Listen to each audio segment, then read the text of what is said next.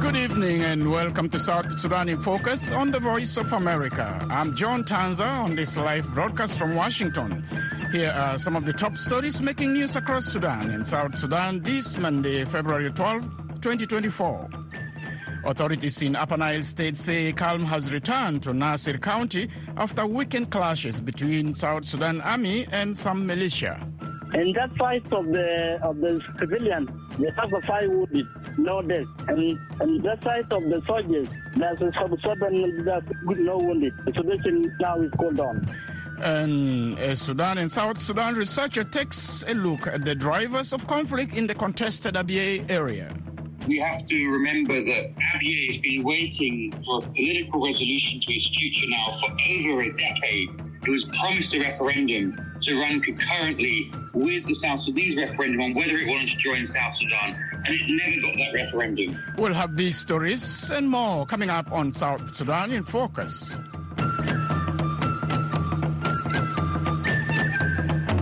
Residents of Nasir County in Upper Nile State are calling for the deployment of necessary unified forces in the area after weekend clashes.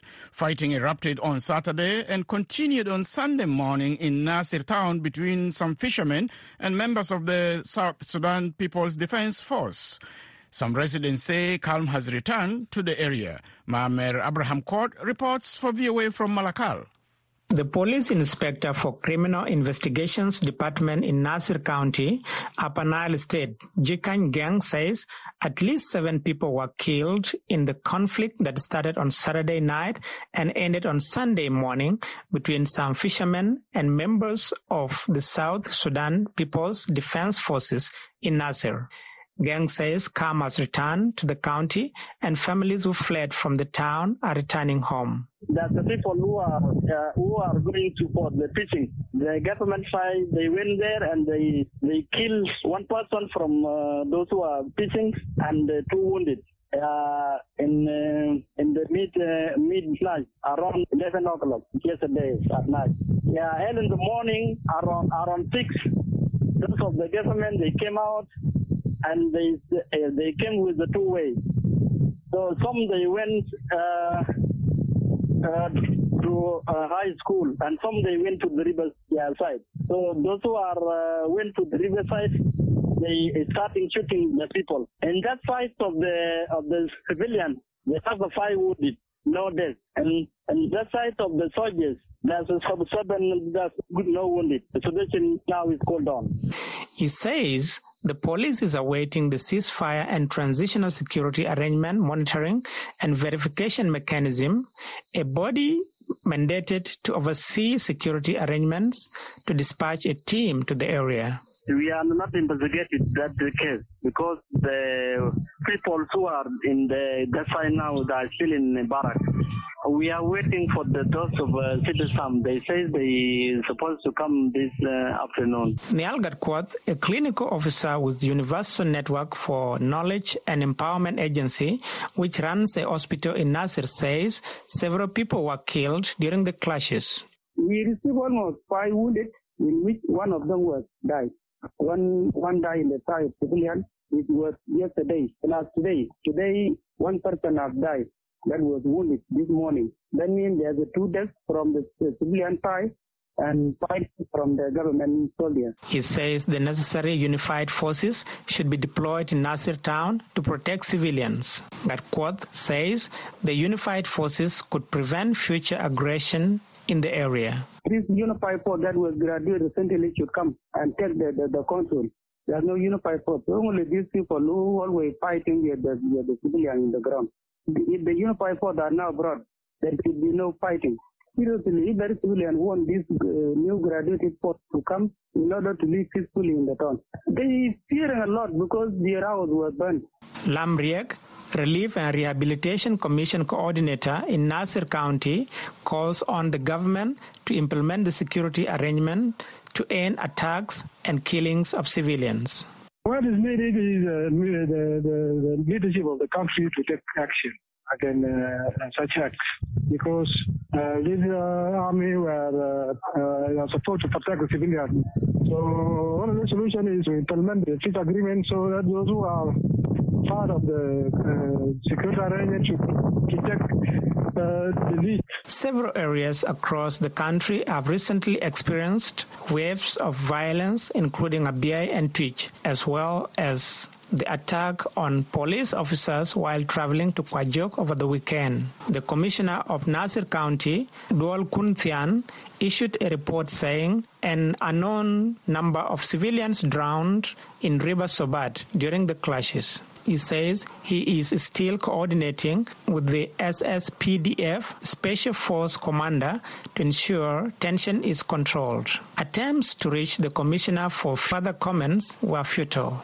For VOA News, I am Amer Abram Kwat in Malakal. Still on clashes, recent weeks have witnessed a surge in violence in the contested region of Abyei, claimed by both Sudan and South Sudan. The latest wave of intercommunal attacks resulted into burning of villages, deaths of uh, dozens, including peacekeepers and humanitarian workers displacements of thousands of civilians. Nabil Biagio spoke with Joshua Craze, a Sudan and South Sudan researcher who authored a paper last year entitled Attacked from Both Sides, Abyei's Existential Dilemma to explore the underlying factors fueling the conflict in Abyei and potential solutions. We have to remember that Abyei has been waiting for a political resolution to its future now for over a decade it was promised a referendum to run concurrently with the South Sudanese referendum on whether it wanted to join South Sudan, and it never got that referendum. Instead, it was invaded by the Sudanese army, and the Sudanese army have never left the north of the territory. So while the Ngok Dinka, the area's residents, did get to move back to central Abyei, they never moved back to their villages in the north. Instead, what we saw is SAF taking up positions in the north of Abyei, and though there is a UN peacekeeping force, UNISFA, that's supposed to patrol and ensure the protection of civilians in a demilitarized Abyei. That force has never attempted to actually demilitarize the north. That was the situation up to 2022. And then the Ngok were attacked from the south as well. They're very close compatriots. The Twic Dinka attacked them coming up from Warrap State, looking to control the market at Agok Uh, and, the, and control the humanitarian hub of Agok. And that was important because Agok was where the people fled from Abyei town when the Sudanese army invaded in 2011. Now, in theory, according to Twic authorities, that's a territory that is claimed by the Twic. But there has been a ruling on the territory of Abyei, and it's very clear that Agok is inside the territory of Abyei as it was given by the Permanent Court of Arbitration in The Hague. So we really have to see this attack as a, an economic claim to try to take control of Agok's market. These attacks started, remember, in 2022. They've raised the market. They've displaced the population correct. from the south of Africa. That's a net market, correct? Yes, that's a net market, yeah.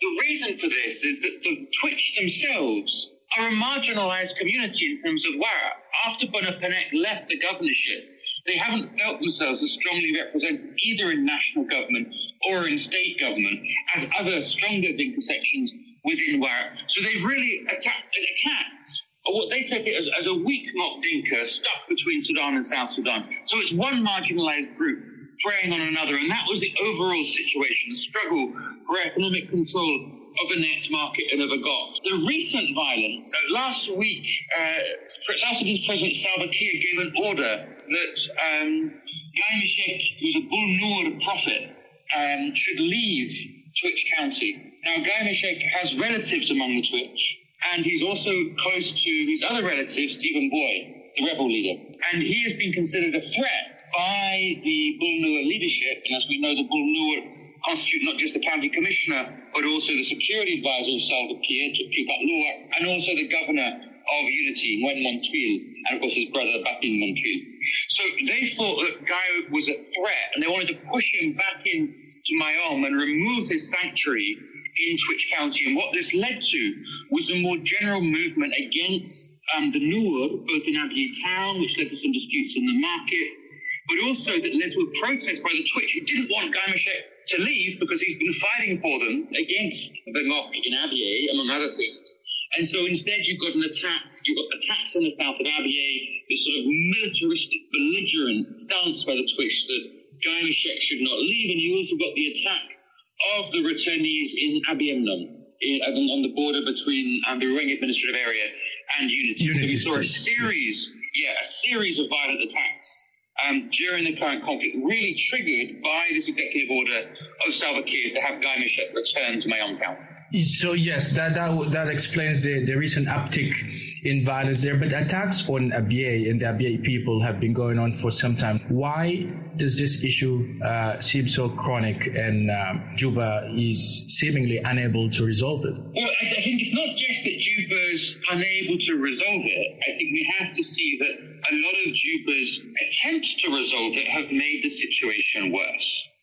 And the reason for that is that both the Twic and the Ngok have deep roots in South Sudanese politics and in the branches of the military. And so a lot of the figures who've tried to intervene in this situation, from the Division 3 commander, Akwe, to um, some of the people leading the peace committee, including the vice, one of the vice presidents, have been accused of being partisan figures. So there's very little trust that Juba can play the role of neutral mediators between these groups. And there's a lot of local interest from um, the Twic Dinka in maintaining the current situation, which is effectively the depopulation. In fact, there are no people left in southern Abyei. And as someone who's been observing this closely, you've been writing and following this. If the solutions proposed by Juba are not working and seem to exacerbate the situation, what would work? What needs to happen? One thing that could work if it actually got proper international backing would be some deployment of Dr. Francis's, Dr. Francis Deng's proposal, which was approved by the Nottingham community um, a couple of years ago, which would be to make Abyei a genuine protectorate, a demilitarized zone, until its future has been determined in terms of relations between Sudan and South Sudan as to where the, the territory of Abyei should go. So that would be a genuine demilitarized zone with an actual peacekeeping force that protects civilians. But of course, for that to happen would require the agreement both of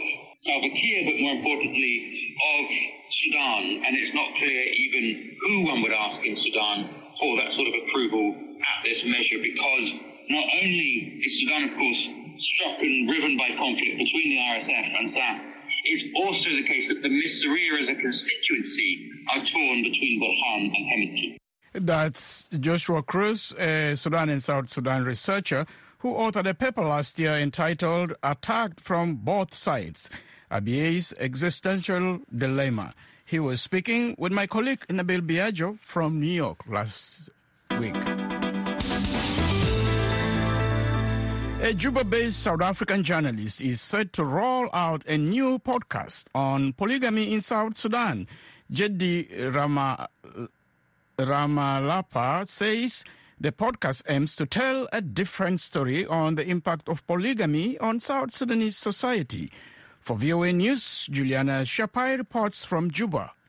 The podcast titled Arusa, which means a bride in Arabic, will take a look at polygamy through the eyes of a South Sudanese man who is married to an American who chose to practice polygamy. South African journalist J.D. Ramalapa is the producer of the podcast. She says some people in South Sudan are not brave to talk about polygamy publicly. Ramalapa says this attitude might change very soon. I hope to really like to to create a safe space for people to talk about things that matter. You know, families are the the foundation of our societies and our communities, um, the world that we live in. So we need to get it right there at the beginning, so we can raise the the type of children and families and societies that would you know, support human rights, stand for what matters, and then grow as, as a community instead of always being in conflict over things that we could have just talked about. So I, am hoping that people will feel freer and more open and be more willing to share their stories about um, polygamy, which had a wide, which has a wide impact. I mean, it's it's it's really wider than what the podcast discusses. Michael Achil Mading is a South Sudanese athlete who has opened up about his polygamous life. Mading, who has two wives, says he hopes his story could help the younger generation of South Sudan make wise decisions and engage in tough conversation about polygamy. The men who think that uh, they can have more wives, uh, have more kids, but they are not responsible to to be there for their kids and uh, and the whole family. Uh, I think it be the purpose of being uh, a tradition, try to pass on the young people the way forward uh, to live together as love, family. Yeah, so I hope they'll get that message. Sarir Mading is an American consultant who has been working and living in South Sudan since 2017. She married Mading in 1996 in the United States. Sari says she knew one day her husband could end up marrying a second wife in South Sudan. She says she did not resist getting into polygamous life due to her exposure to different cultures. My hope is that people who are in polygamous relationships that are maybe not as stable as they would want them to be, that they would find ways to make it work. My hope is that young women who are thinking that, oh, I, I don't mind being a second, third, fourth, fifth, tenth, that they really think about what it means for them in the long term term, my hope is that men are able to really have this conversation about the pressures that families put on them to to bring another wife or to have more children, really understanding what they are physically, mentally, emotionally, and financially capable of doing before they do it. A 27 years old Adele Ring is the second wife of Mading. She says she got married in 2020 and has two kids with Mading. Adele says she married Mading out of love and she was not forced to do so by her relatives. She says she knew Mading was married. I feel okay. I'm happy, like I'm the one have a choice. Even when I have, a, I was a second wife, and I'm the one choice. In our culture, we have to use this of second wife. Even my mom is his first wife, and my dad have a second wife. And in our culture something like you can take your your child and give it to another who will take care of is not good. But i'm happy that i'm the one have a choice to be a second. And i'm happy for this second. Nothing attack me. I feel well. We get little along. Polygamy is practiced in many african societies including south sudan. Some communities in south sudan consider having many wives and children as a sign of wealth and social prestige JD says the podcast scheduled for a launch at Baobab House in Juba on 14th of February, followed by a panel discussion on love issues and polygamy in South Sudan. For VOA News, I'm Juliana Shapai in Juba. You are tuned to South Sudan in Focus from the Voice of America. Israeli Prime Minister says his country will launch a military ground operation in Rafah Find out why after the break.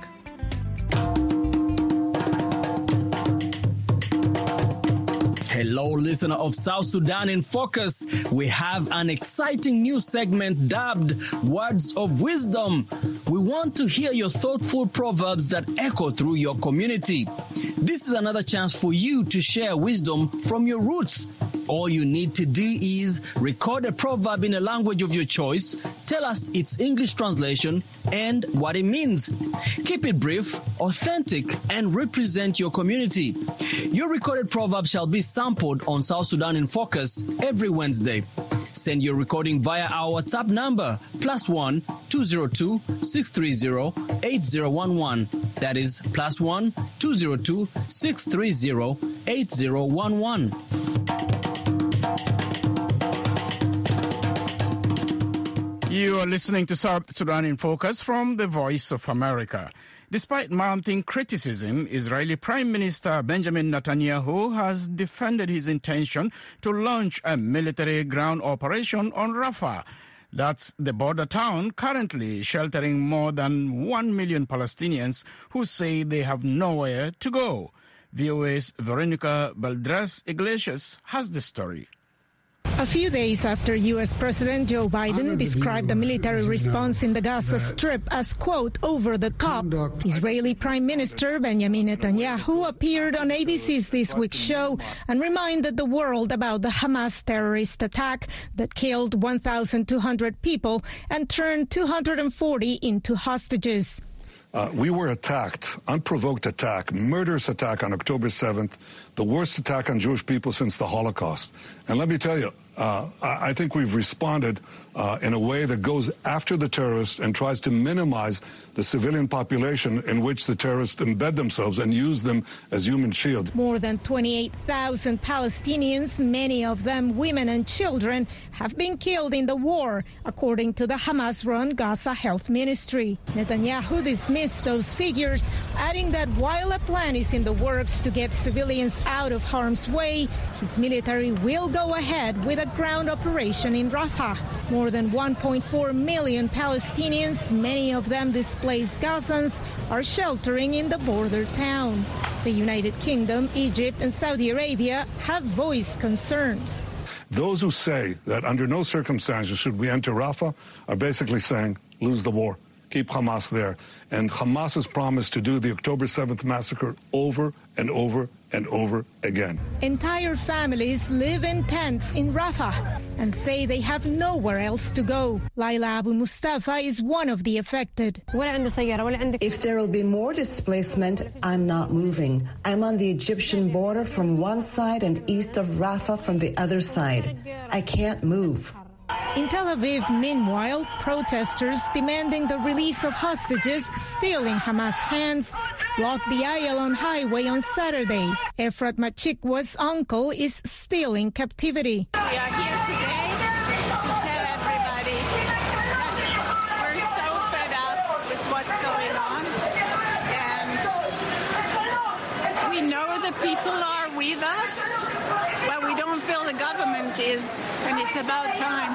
Netanyahu was asked on ABC whether he knows how many of the roughly 132 hostages in captivity are still alive. I think uh, enough to warrant the kind of efforts that we're doing, uh, and we're, we're going to try to do our best to get all those who are alive back, and frankly, also the bodies of the dead.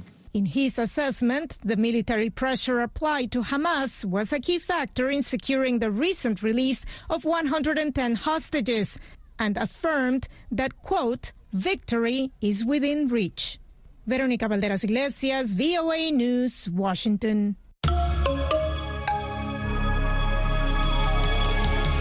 From Washington, we move to Nigeria, where one non-profit is on a mission to digitize the country's history. They are doing so by uploading old copies of newspapers from 1960, the year Nigeria gained independence, until today. Timothy Obiezu has more from Lagos. Page by fragile page, these old Nigerian newspapers are being scanned and uploaded to a back-end server. It's part of a project started by former Nigerian journalist Fuad Lawal. He says the idea came to him when he was working in a newsroom years ago. When you want to find answers and like build context for your stories, um, it's hard to find archival stuff. I'm very sure you struggle to find archival footage about Nigeria. Um, in our case, it's hard to find like even like just basic information. Uh, and so the question became like, what would it look like if we tried to make all of this history accessible. But not just accessible to people. Lawal also wants to use all this data to make sure African stories are a part of any artificial intelligence base of knowledge. We are at the dawn of a new information age um, by way of AI. And when you use like these tools, these, these AI tools, one of the things you quickly learn is that African information is grossly underrepresented, right? It is barely right about anything in the context of Nigeria. This project hopes to change that. The server currently holds more than 60,000 pages of what could become Nigeria's first interactive digital newspaper archive. Historic events across six decades, including military coups, civil war, and notable elections, have so far been captured. The project has attracted nearly $40,000 in donations and is driven by volunteers like Boyega Taiwo. I joined archiving in April last year, um, so almost a year now. We come here every day, we scan, um, we catalog, um, we log on our Notion um, just to track progress and uploading on the AWS. Coming here every day, uh, flipping through pages, um, it just helps. It does something. It helps um, I think knowledge, right? Like there's a lot of things that we've learned. Once all the material is online, Lawal says AI powered tools such as language translation apps, grammar checkers, and speed recognition software will have access to information about Nigeria that has never been online before. But we believe that by digitizing these old newspapers, we're basically taking like dark data, that is data that is inaccessible, and we're digitizing it and making it more accessible. Last September, the nonprofit launched the first collection of documents and is currently trying to raise $100,000 to expand. Timothy Obiezu, VOA News, Lagos, Nigeria.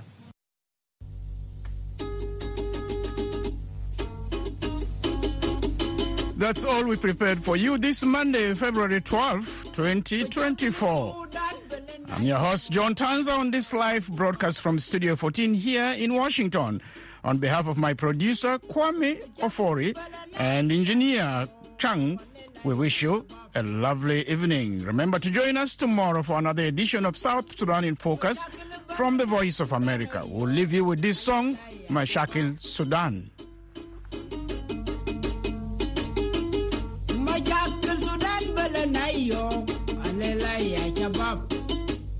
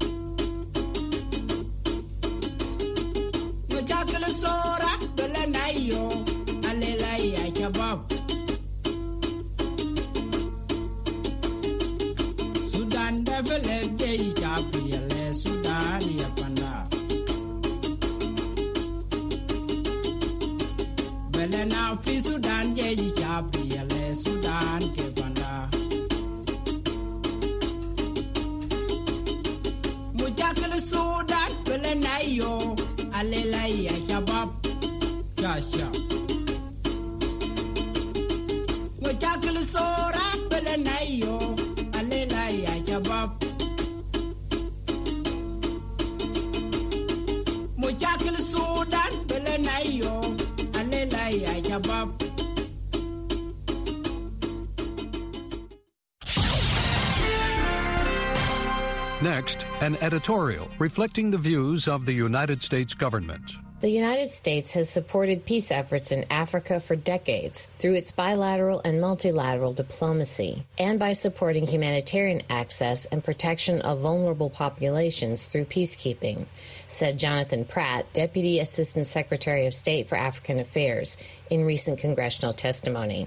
The United States has made significant financial contributions to the United Nations, which has undertaken a number of peacekeeping missions in Africa to provide help in challenging situations, explained Deputy Assistant Secretary Pratt. These missions have helped safeguard civilian populations from armed groups and warring parties, despite shortcomings and specific instances of unacceptable conduct by some peacekeepers. Today, we are seeing a desire from African leaders and the African Union to take the lead on peacekeeping efforts, said Deputy Assistant Secretary Pratt. UN Security Council Resolution 2719 shifts peacekeeping responsibility to African partners with financial support from the United Nations. An essential element of UN, African Union, and sub-regional missions is that they include safeguards designed to promote respect for human rights, protection of civilians, and humanitarian access, said Deputy Assistant Secretary Pratt. AU and sub-regional missions have demonstrated a capacity to mobilize quickly, especially when provided with adequately financed and reliable logistical support mechanisms. Over time, we're seeing a trend towards sub-regional and bilateral missions because of their ability to respond quickly, as well as address countries' national interest in combating instability in their neighborhood. It is important that missions adhere to their mandates and international law, stressed Deputy Assistant Secretary Pratt. We have developed best practices for oversight and accountability mechanisms to ensure private contractors adhere to policy direction and comply with legal standards, said Deputy Assistant Secretary Pratt. In contrast, this is not what Russia's Wagner Group is or does. In the countries where Wagner is present, we have seen the number of terrorist attacks and attacks on civilians increase, accompanied by a decrease in humanitarian access, as well as an increase in reports of human rights abuses. The United States remains committed to advancing democracy, peace, and security as cornerstones for a successful U.S. Africa partnership. That was an editorial reflecting the views of the United States government.